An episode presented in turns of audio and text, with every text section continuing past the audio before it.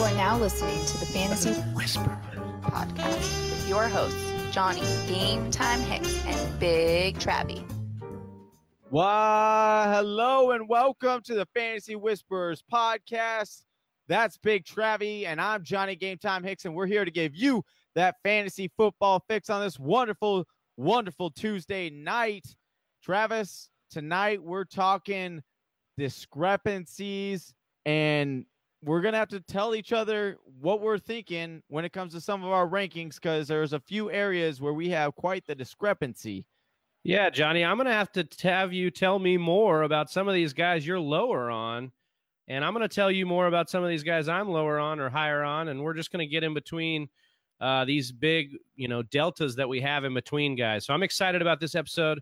Try to turn over some rocks and, and get some nuggets, some fantasy advice for the people. That's what they love. So let's get after it. All right, but first, before we do get after it, I got a couple of things I'd like to mention to our viewers. That's first off, if this is your very first episode joining us, thank you so much. We appreciate all the views. We are currently just shy of 1100 downloads all time, which is pretty amazing. So thank you yeah, to all yeah. of our viewers. We do appreciate you and we do this for you guys. So thank you so much for that. And if you're wondering how you can be a part of the downloads, just head on over to your favorite music platform, iTunes, Google Play, or Stitcher. Go ahead and hit that download and subscribe button, as well as the little bell on some cases. And that will be notify you anytime we do release any new content. And yeah, we're we're on YouTube as well. We do mock draft Mondays, we do some face off Fridays, and everything like that is all to get you guys prepared for that fantasy draft that is fast approaching. Yeah, like Johnny mentioned, the links just now. If you're having trouble uh, getting to those links and and you want a quick stop, go to the fantasywhisperers.com. We've got all the links posted there for Google Play, iTunes, Stitcher, and YouTube. All right, Johnny, I'm ready. You got some news and notes for us? All right, I do.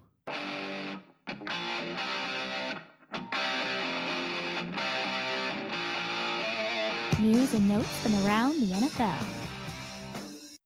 All right, first little bit of news is coming out of my hometown team here.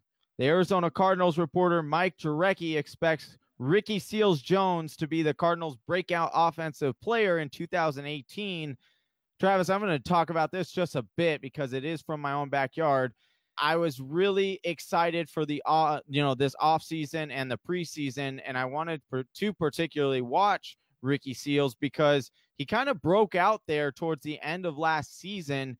There's not a lot of pass catchers here in Arizona or any ones that you can really trust besides Larry Fitzgerald and David Johnson. So Ricky Seals is a guy that's going to be usually a blanket for either new quarterbacks like Sam Bradford coming in, or even if Josh Rosen ends up coming up, or I should say, when he comes and starts, that usually the tight end is the best friend of the rookie quarterback. So definitely stay tuned to the Fantasy Whispers. I will keep you guys updated. Travis will keep you updated on things like that and sleepers as we go along throughout the off season. Travis, do you have anything to add on that tight end pick there?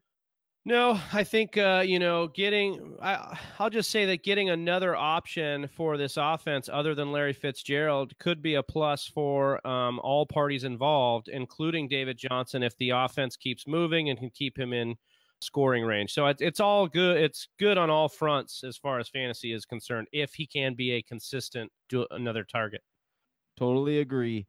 All right, we have New Jersey Advanced Media's Matt Lombardo writes Jonathan Stewart looked more like a plodding veteran running back trying to hang on during the offseason practices than someone who can contribute this offseason.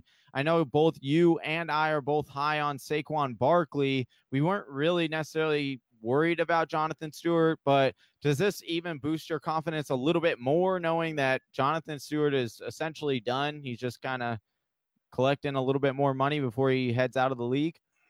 Yeah, I mean, he could be done. He could, you know, get into shape. It is still the beginning stages of well, not the beginning stages, but it's still uh, early in the off season.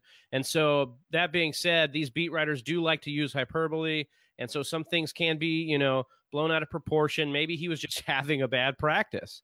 so it definitely could have been the situation. I am not a fan of Jonathan Stewart's fantasy value unless Saquon Bar- Barkley were to go down and and Stewart was still on the roster. There would be some value there, but I have all the faith in the world that Saquon Barkley is going to come in, take this job, and be fantasy relevant from the gate.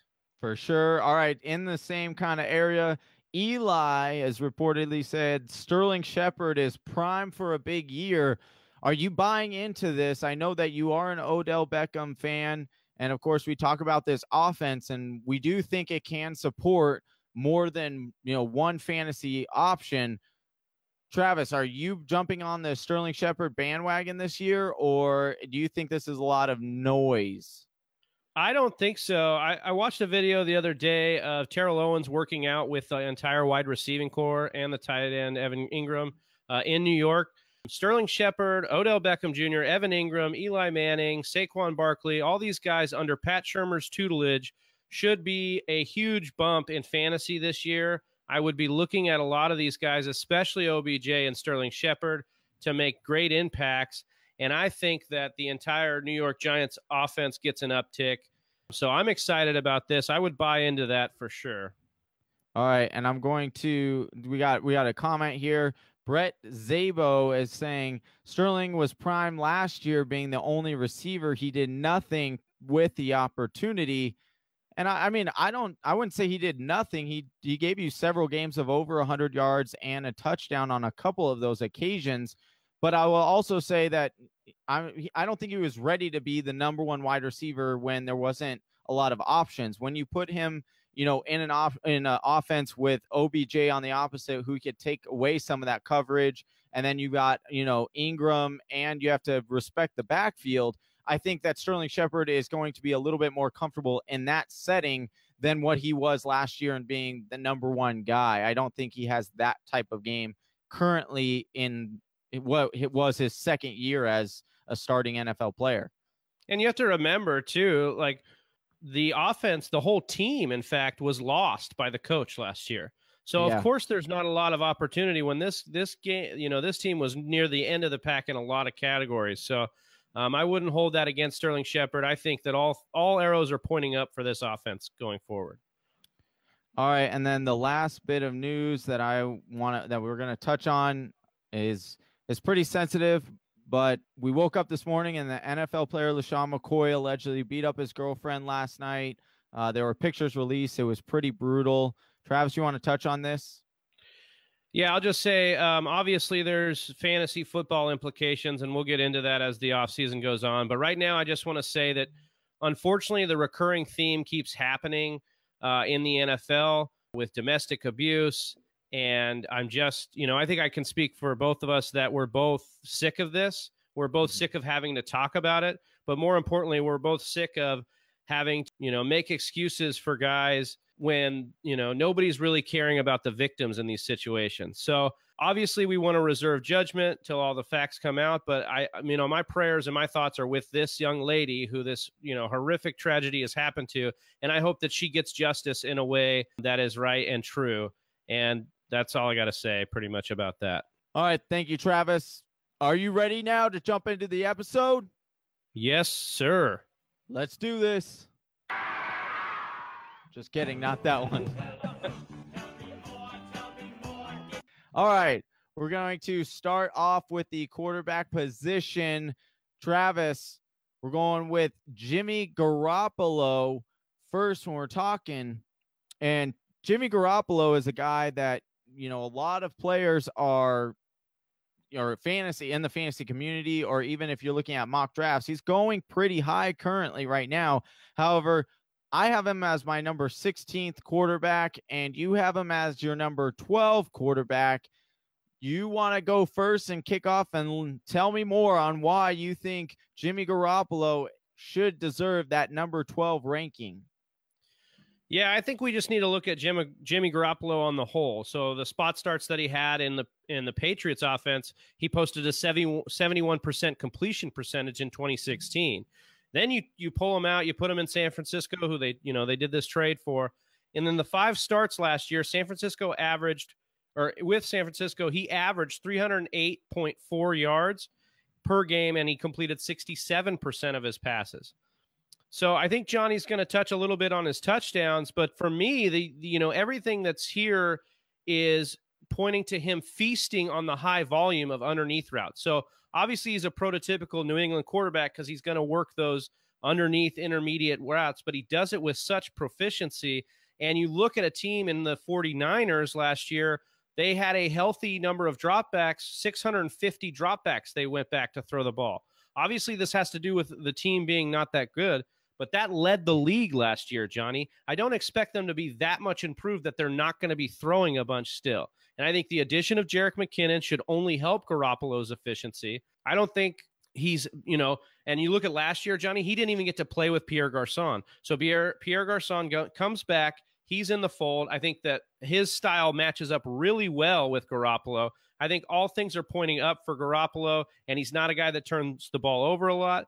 So you should be able to get what your money's worth based on just yardage. Well, see, that's where I think we disagree. If you extrapolate Jimmy G's uh, stats through the whole entire season last year, he was on pace for 5,000 yards, and I'll give you that. However, you only in most leagues it's about 25 yards and you get one fantasy point. So a lot of yards does not equate to a very good fantasy player. You look at if you were to extrapolate his touchdowns through all 16 games last year, and he would have only been on pace for 19 touchdowns. That's not going to cut it in this league. You want a quarterback who will score touchdowns because that gives you six fantasy points instantly. He doesn't really get out and scramble that much, so you're not going to be able to pick up extra yards that way.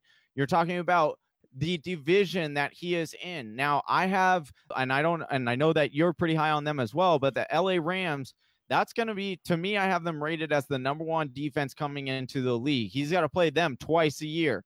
And then you look at my Arizona Cardinals defense, which, you know, a lot of people aren't super high on them and call it a little bit of fan bias or whatever. But I, I'm going to tell you, like, Arizona always had a, a decent to good defense. And then when you're talking about Patrick Peterson on the field, and then you have we have a good pass rush, that's going to line up for a good defense most of the time. So he's also got to face us twice a year. So that's four games out of 16 already where he's got to play a you know difficult defenses and then you extrapolate and look at all the other teams that he has to play and he has the eighth most difficult schedule for quarterbacks Yes, I do agree that they that bringing in Jerick McKinnon will help him. However, Shanahan is more known for running inside the red zone than he is passing. We already saw this last year, and they have Carlos Hyde last year, and they're even higher on Jerick McKinnon, so they might even give him the rock even more than Carlos Hyde last year. So there's no no wide receivers that really scare you that he could just toss it up to that maybe their best option is the tight end. You and I have talked about it on on a couple of episodes how we do like the tight ends in the system, but if you look at Jimmy G's value right now, he's going in the and his ADP according to fantasy calculator is 7.10 710 so the back end of the seventh round that's with guys like Tarik Cohen, Emmanuel Sanders, CJ Anderson, Allen Hurns, Randall Cobb. Those are just a guys, a couple of guys to name a few that are going right around where Jimmy G. And I know that you and I both love all those guys. So give me one of those guys instead of going with Jimmy G. I think you're already paying up for his quote unquote sleeper value. And I don't really see it there. He's coming off the board on average as the ninth fantasy quarterback, and that's all based on five games. I think I'll pass on Jimmy G, and I'll even I would go, you know, a different route. Yeah, I mean, I just want to touch on the fact that you talked a little bit about strategy and his ADP. Of course, I am a proponent for you know waiting on quarterback. I think that's the smarter play here. But I think as far as uh, quarterbacks are ranked, you know, I have them ranked right around the 12 spot. I think if you're ranking all the quarterbacks, stacking them all up, Yes, I think he's at the 12th spot. Am I going to take him over a lot of those guys in a lot of my drafts? No. But the other thing you touched on was these, you know, other hard defenses in the uh, NFC West.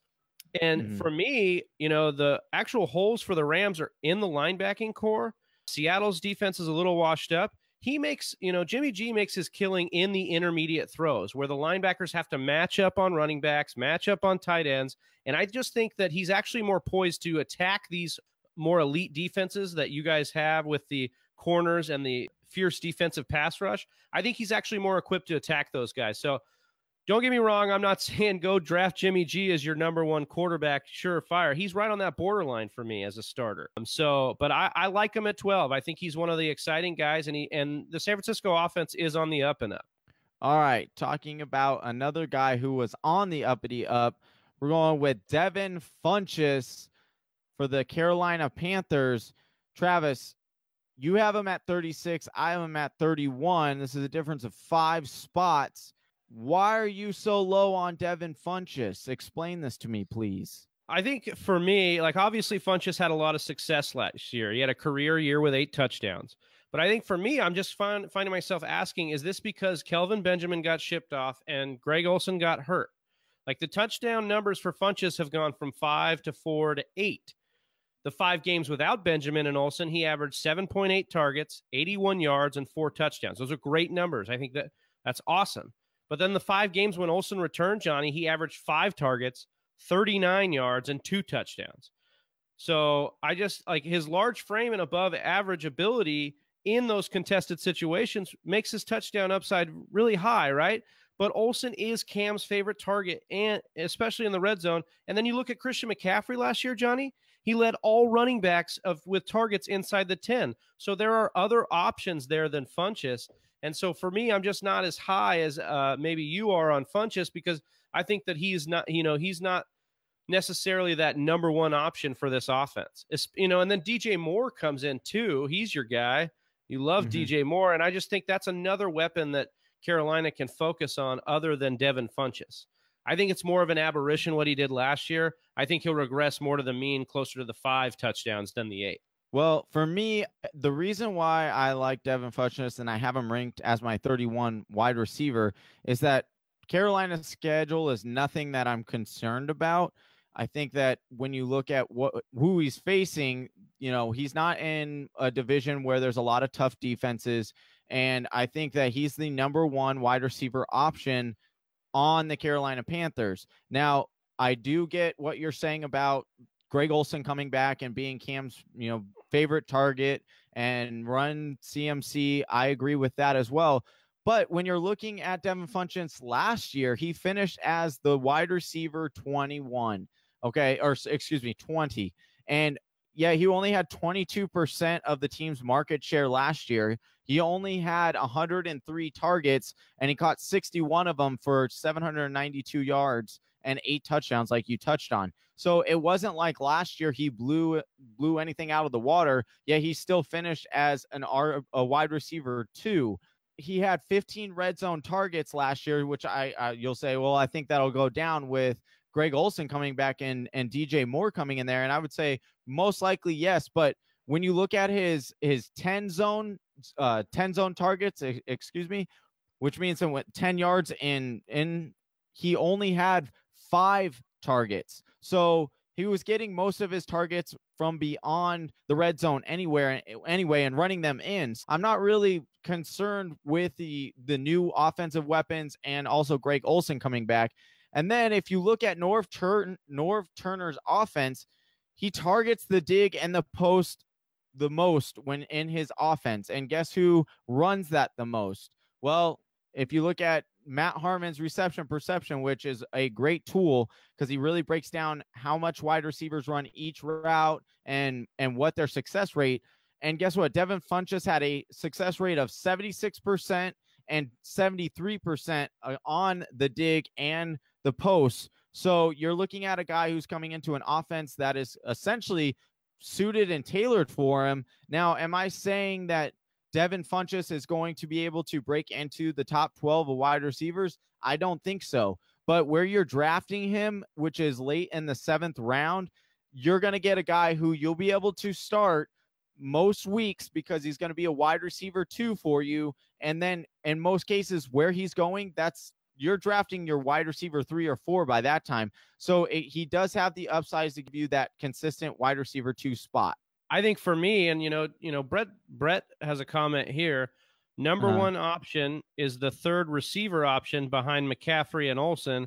4th Uh-huh. red zone option if you count Cam's feet, and that that just hits the nail on the head. There are other wide receivers around Funchess that I'd rather take a shot on because I think that there is no universe where Devin Funchess' upside is anything greater than, you know, five or eight touchdowns. Like, I just don't see him jumping in where other guys that are drafted around him could really pop. Like, what Funchess, his ceiling is just so capped by the offense, is what I'm trying to get at. I do So- agree that his ceiling is capped. However, I would I think would he can say still that be we. I, I hmm. agree that he, you know, he can be productive around where he's being drafted, and he's ve- relatively safe based Yeah. on the target share that he should have.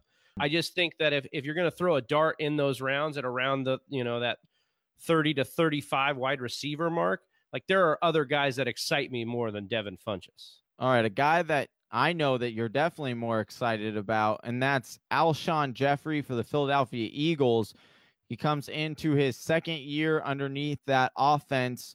You saw what he could do last year, where he where he finished as a wide receiver two. Travis, do you think he could do that again? Or and are you banking on that happening again? Or do you even think that he has the upside of a wide receiver one like he did a, a couple of years ago when he was back in the Chicago days? Yeah, I'm like in the middle of that wide receiver two, could peak into the wide receiver one range. I have him ranked at 16 right now, and that's, you know, obviously that's a lot predicated on his rotator cuff surgery uh, recovery that he's co- coming back from. But you look at last year, I mean, he played all last year with that rotator cuff torn pretty much based on some of these articles I was reading. And he finished as wide receiver 26 doing so. He beasted and proved the Eagles right for their investment, and then they gave him the long term. Sorry, long term. I didn't do that. didn't mean to rain on your parade there. Uh, so they, you know, they trusted him, and he he returned the favor, and they gave him the long term contract. I Mhm. think Carson Wentz's presumed health should be a boost for Jeffery. You look at last year playing all 16 of those games, he racked up 120 targets. He had nine touchdowns. I think the offense only gets better uh, with uh, more time under his belt. You know, this is a second year under that offense. I watch his rehab process, Johnny, but Jeffery could be poised for another huge year and take over the spot as the number one Eagles receiving option, even ahead of Ertz, and especially in the red zone where he had 16 total red zone looks last year, and that's that was only one less than Ertz last year. All right, Travis, I got I got a question for you here. What is this? It's called a Jeffrey, Aaron. Bit of this, bit of that. Yeah. Have a look. Have a look at this. So when I have a look at Alshon Jeffery, I noticed that he only had 61 catches last year, and that wasn't a. I mean, when you look at his total number of targets, he had over a hundred and ten targets. So I'm kind of scratching my head as to why he wasn't more efficient with his targets. And I looked at where he was running his routes, and most oftentimes he was running as the X wide receiver, which means that he gets the press coverage a lot more often. And he's never really been good about getting off of the press coverage as well as, you know, creating separation. He's not known as a speedster type of guy. So then you look at, well, why was he so successful in Chicago? And it was because Jay Cutler, who loved him and targeted him all the time, would throw up the the nine route to him. We talked about the nine route in our last episode. It's essentially just the go route. Alshon Alshon Jeffries ran this quite a bit, but when he comes to Philadelphia, they kind of turn that around and realize that okay, he's getting a little bit older. He might not be able to do this, and maybe that's why he gets injured a lot more often. So he started to run the nine route only about 15% of the time last year. So weight dropping way down. And then if you look at his this um, intermediate to to 10 and under yards slants, digs, curls, he ran those about 52% of the time. So he's going he's changing his game. The Eagles are changing his game. And then you got to look at the fact that Ertz who is who often plays on the line, but he runs a lot of routes. And then you're looking at Nelson Agholor, who plays out of the slot. Those guys are coming off of free press coverage. So they're getting open a lot quicker. So when Carson Wentz needs to do a quick check down, he's going to those guys a lot more. So I just don't think that Alshon has the ability to get a lot of yards this year. And I think that the fact that he got nine touchdowns last year is a very, very high amount for a wide receiver to repeat. Am I saying that he's going to get, you know, four or five? I, I don't think so. I think that he'll get six or seven. I have my concerns about the yardage and the target share moving forward. I think that Mike Wallace also coming in, he's going to be a lot better than Torrey Smith was last year, as well as he's going to be running more of the go route. So for me, I just do have some concerns with Alshon Jeffries. So that's why I have him ranked as my number 21 wide receiver. I do think that he will be at the end of the year right around not wide receiver 21. So just be cautious when you're drafting him. Yeah, well, uh, the next guy, Johnny, I want you to kind of talk me through this. You've got Jarvis Landry ranked a little bit higher than I do, 24, peeking into that top 20, almost top 25 for sure. Uh, Jarvis Landry, of course, went to the Browns. So talk to me and tell me why I have Jarvis Landry at 29 and dipping into the 30s. So tell me why you like Jarvis Landry so much this year. Yeah, I know when you initially look at it, you're like, why do you have a Cleveland Brown wide receiver so high. They had they've been terrible for a long time. They've never really been able to produce since Josh Gordon a few years ago when he was in his prime, uh, a star wide receiver. However, let me ask you a question, Travis. Who would you pick between these three quarterbacks? Tyrod Taylor, Cash for Clunkers, Jay Cutler, or Ryan Tannehill? Right now, I'd probably take Tyrod Taylor. Okay, sure. I would too. So you look at what he's had in the past, and it's been Ryan Tannehill, and yeah, he's still finished as the number 13, the number 14, and the number seven in the last three years as a wide receiver. So you got to like his track record, and he's now upgrading at the quarterback position. Then you look at his offensive coordinator in Todd Haley, who, if you look at the system that he would implement in for Cleveland, Guess who played the same position as Jarvis Landry did? A guy named Juju Smith, who we're both pretty high on. Well, Juju Smith ran about 70% of his routes as a short or intermediate routes. Well, does that sound like anybody? Yeah, Jarvis Landry. It sounds just like him. And guess what? Juju Smith finished as the number 25 wide receiver last year while only having 67 targets and 49 receptions. So and he only had 6 touchdowns as well. So I understand that the the question of targets is there. However, even if you you extremely reduce the amount of targets, I understand he's not going to get 149 like he had last year. But even if you reduce that, I definitely think Landry could beat this beat what he's done in the last few years. Maybe not wide receiver seven in this offense, but I definitely think he could return you greater than wide receiver 24. You're looking at Tyrod Taylor's average depth of targets last year, well, that was 8.9. And then if you look at the year before, well, it was 9.8. So again, this clearly benefits Jarvis Landry's game. So I think this is a case of, hey, if it looks like a duck and quacks like a duck, it is a duck. And so I understand it's the Cleveland Browns, but you know, I'm kind of on their bandwagon this year. I think that offense is going to be really good, and Jarvis Landry should benefit from it please explain to me why you don't like Jarvis Landry one bit. Well, I'm I'm glad you mentioned a couple things here. One, you mentioned Tyrod Taylor. So are so the viewers. Just, so, so, are let, the viewers. let, let's just let's just talk about Tyrod Taylor for a second, okay? Tyrod Taylor was on Buffalo Bill teams that have ranked 31st, 32nd, and 31st in pass attempts over the last three years. And no player in that era in Buffalo ever exceeded 60 receptions in a season during that time. Never. Who was their best okay. wide receiver? Who was their best wide receiver? Guaranteed he doesn't have. Well, they had Sammy had... Watkins during that time. And Sammy Watkins was a number 16 wide receiver a few years ago. Right, but he didn't get over 60 receptions. My point here is that Landry is a volume wide receiver. He's a possession Correct. wide receiver. He has had to have lived on his targets, uh, his 9.5 targets a game that he averaged, his 10.5 yards perception over the last three years with Miami, right? So he's had to live off the volume because you you know you care you compare him to Juju Smith Schuster, but I don't know if that's fair. Juju Smith Schuster is a big blocking wide receiver that can go over the middle and take better hits than Jarvis Landry can. Landry is looking to get eight yards and go down. Like that is, they're different styles here. So I don't know if that's a fair comp- comparison. I do like Todd I Haley. I do, I do like Hue Jackson. I do like the Browns offense to be upgraded. And I think that the way that they pay Jarvis Landry means they want to invest in Landry in the future. I just don't think that Tyrod Taylor is the right quarterback to fit Jarvis Landry's game. You talk about these, you know, it looking like a duck, acting like a duck, quacking like a duck. Basically, he was throwing ducks in Buffalo when he went over the middle and when he went short.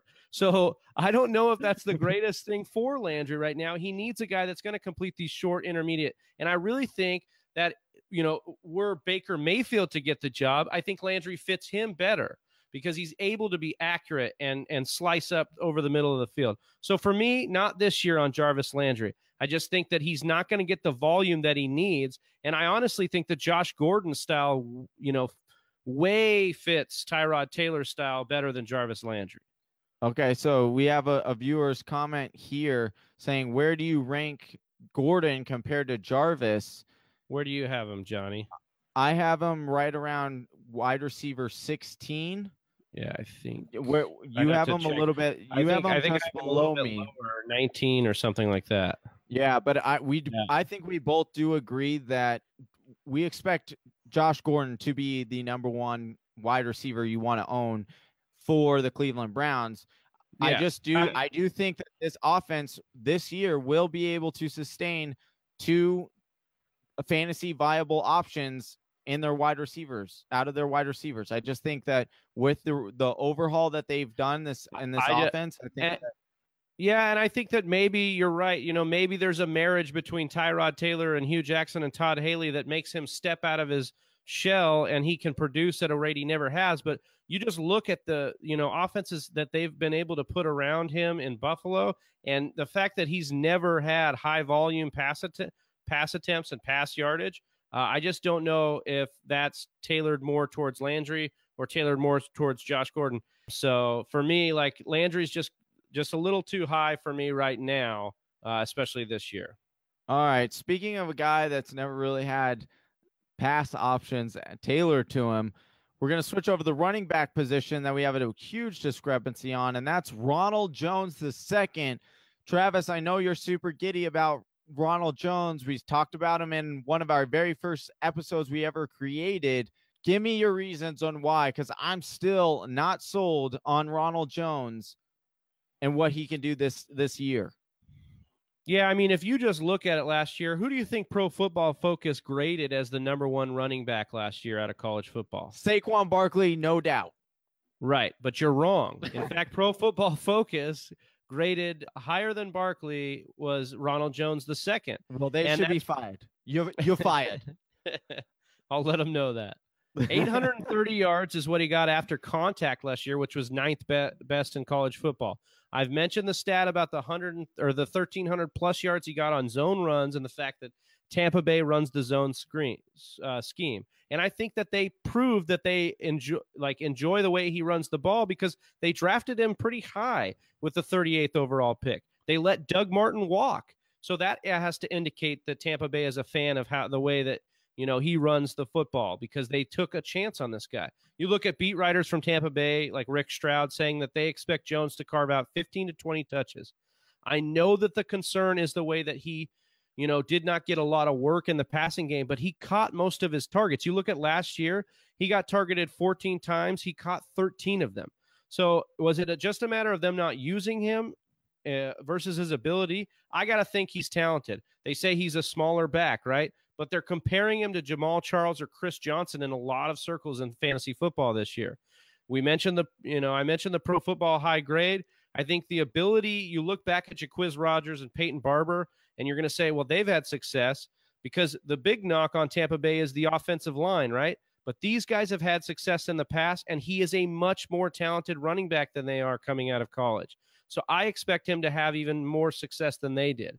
I will continue to monitor, and you should too, the running backs in Tampa Bay throughout the offseason. But I fully expect Jones to win this job and retain it. He had excellent vision, big playability, and as of today, I'm expecting him to win that job this year.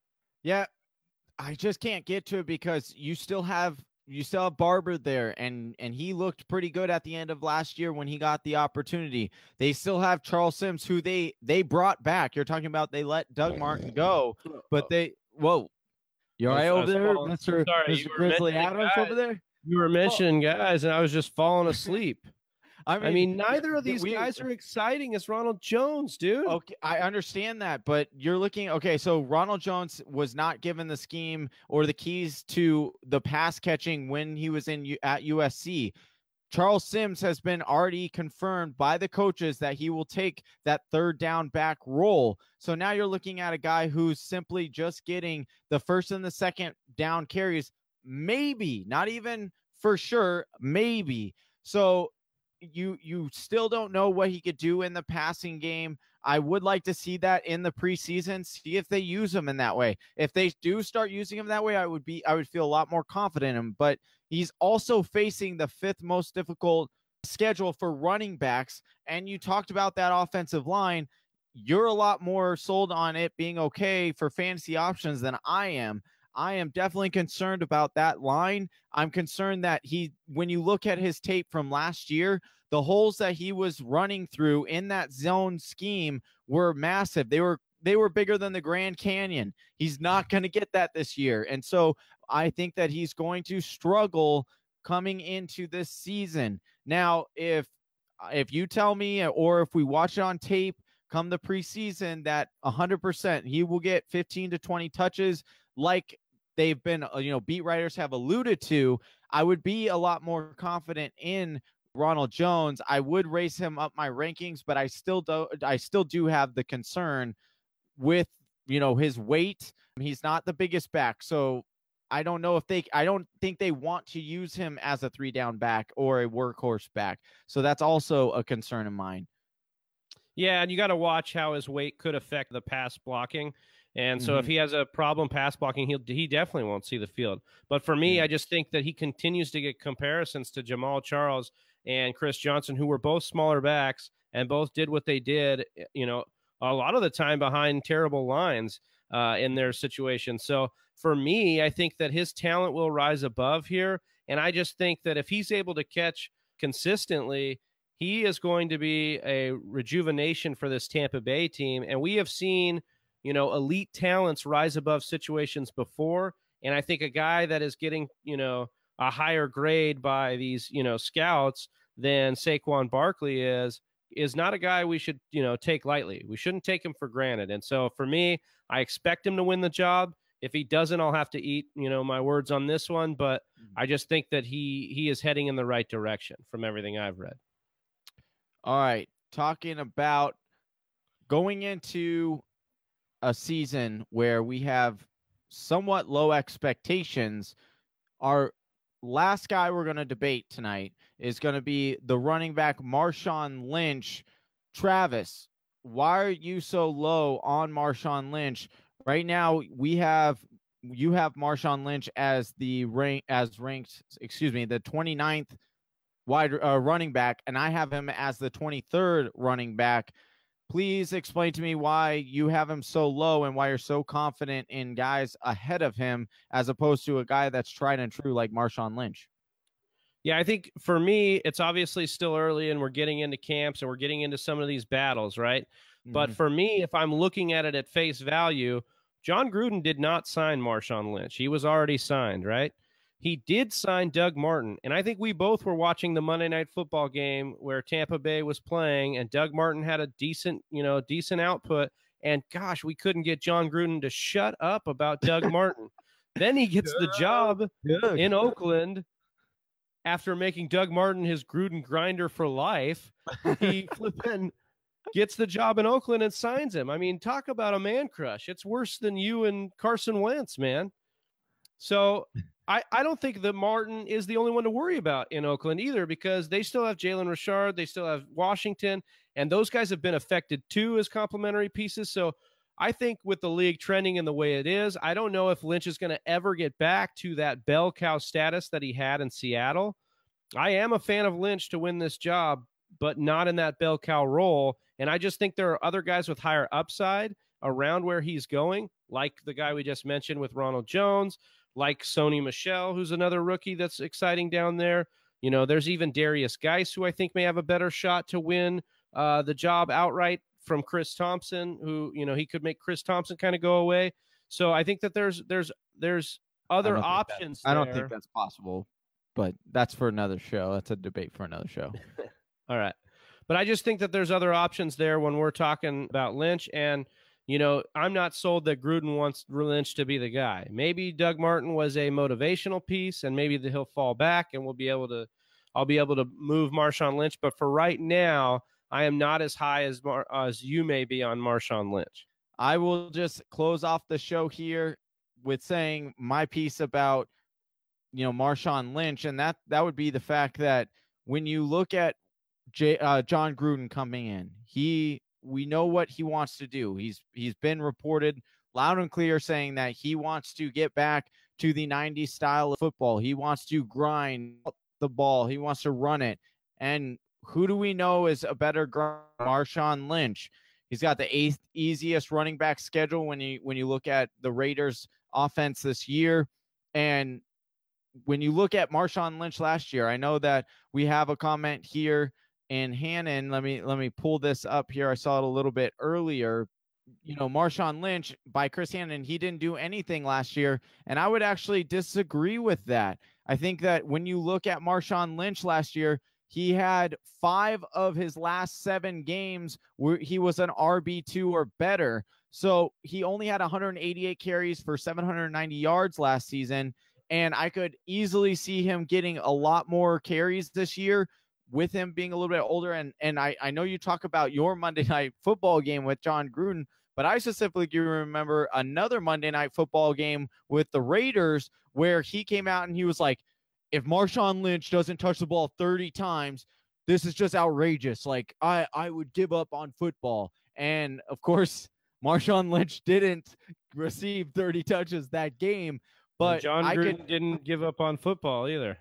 And he took over the team who he was so furious with. So, you know, I do see them going through Marshawn Lynch, and then I, I I will touch on this for a second, and that's Doug Martin. Yeah, you you talked about him, and I do think that he still does have some some gas left in the tank. But when you're looking at both of them as a whole, that is a backfield that is relatively cheap to own. So if you want to, you know, scoop up both of those guys, I have no problem with that. And then you're kind of look. I think no matter what running back can win that job there, I think that they will be a running back too. I think that system will will support it. I think that uh, Jay, uh, Jon Gruden wants a running back who can give him, you know, essentially that workhorse role, whether that is Marshawn or whether that is Doug Martin. I think that one of those guys. I just think that you know, like you do, I think it's Marshawn Lynch out of the two. Yeah, I, I think that it'll eventually be Marshawn Lynch. I'm just a little lower on him until we get more clarity what, with what's going on with the Doug Martin thing.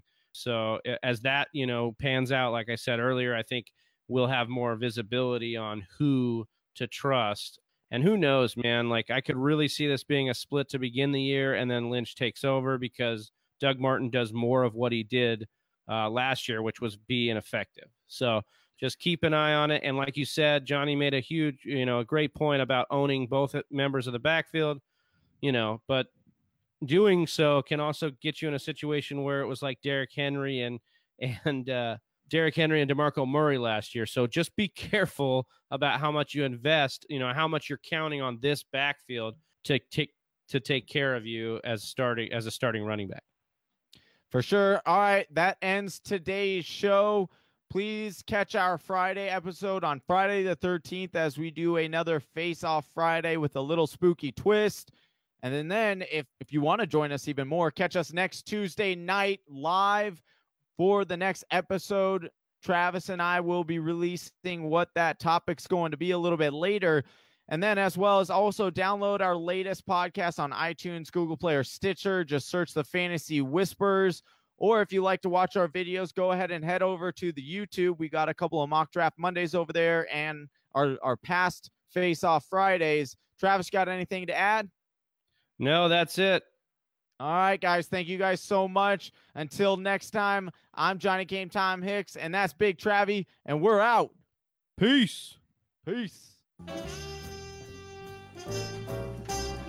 Thank you for listening to the Fantasy Whisperers podcast. You can hear more from John and Travis on Google Play, SoundCloud, and iTunes. You can also follow us on Instagram, Facebook, and Twitter at Tears.